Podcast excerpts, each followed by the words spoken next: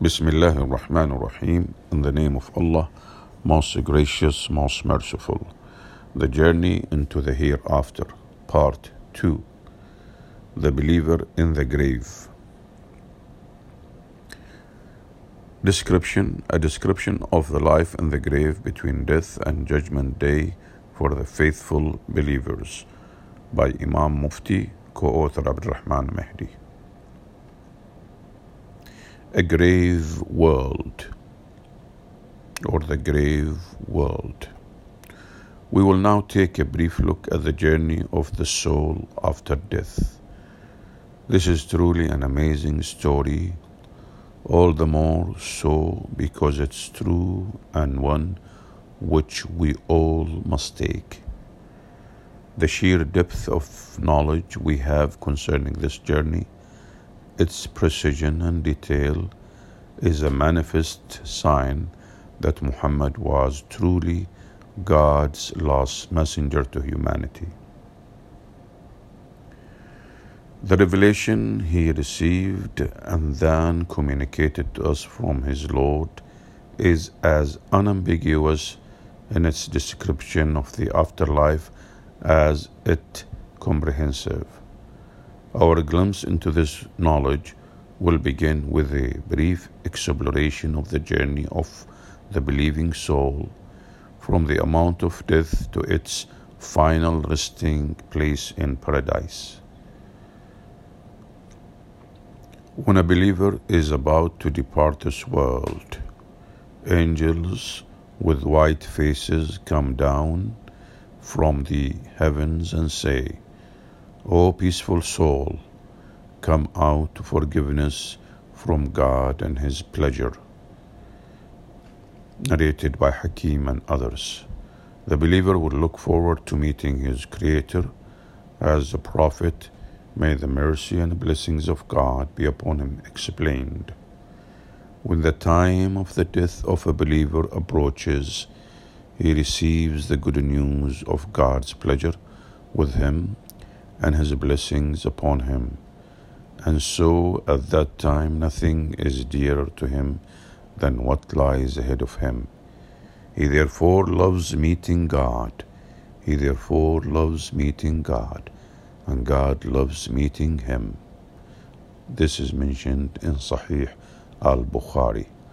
The soul peacefully passes out of the body like a drop of water which emerges from a water skin, and the angels take hold of it. The angels gently extract it, saying, "Do not fear and do not grieve, but receive good tidings of the paradise which you were promised. We were your allies in this worldly life, and are so in the hereafter, and you will have therein whatever your souls desire, and you will have therein whatever you request or wish, as a hospitality from the all-forgiving and merciful." Quran chapter forty-one, verses thirty and thirty-two. Once the soul extracted from the body, the angels wrap the soul in a shroud smelling of musk and ascend up to the heavens. As the gates of heaven open for the soul, the angels greet it. "A good soul has come from the earth. May God bless you and the body you used to dwell in," introducing it with the best names it was called with in this life, earthly life. God commands His book to be recorded, and the soul is returned back to earth. The soul then remains in a place of limbo in its grave called al-Barzakh, the Barzakh, awaiting the day of judgment. Two fearsome, dread-inspiring angels called Munkar and Nakir visit the soul to ask it about its religion, Allah and Prophet. The believing soul sits upright in its grave as Allah grants it the strength to answer the angels with full faith and certainty.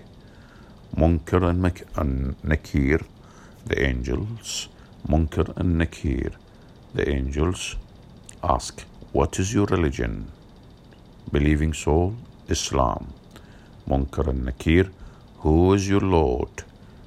Believing soul, Allah. Munkar and Nakir, who is your prophet? Or what do you say about this man? Believing soul, Muhammad. Munkar and Nakir, how did you come to know these things? Believing soul, I read the book of Allah, the Quran, and I believed in it. Then, and I believed. I read the book of Allah, and I believed. I read the book of Allah, the Quran, and I believed. Then, when the soul passes the test, a voice from the heavens will call out, my slave has spoken the truth. Supply him with furnishings from paradise, clothe him from paradise, and open a gate for him to paradise. Wow! The believer's grave is made roomy and spacious and filled with light. He is shown what would have been his abode in hell had he been a wicked sinner. Before a portal is open for him every morning and evening, showing him his actual home in paradise. Wow, may Allah grant us that. May Allah grant us that or this. Anyway, excited and full of joyful anticipation, the believer will keep asking, when will the hour of resurrection come? When will the hour come? Until he is told to calm down. Alhamdulillah. That's the end of part two.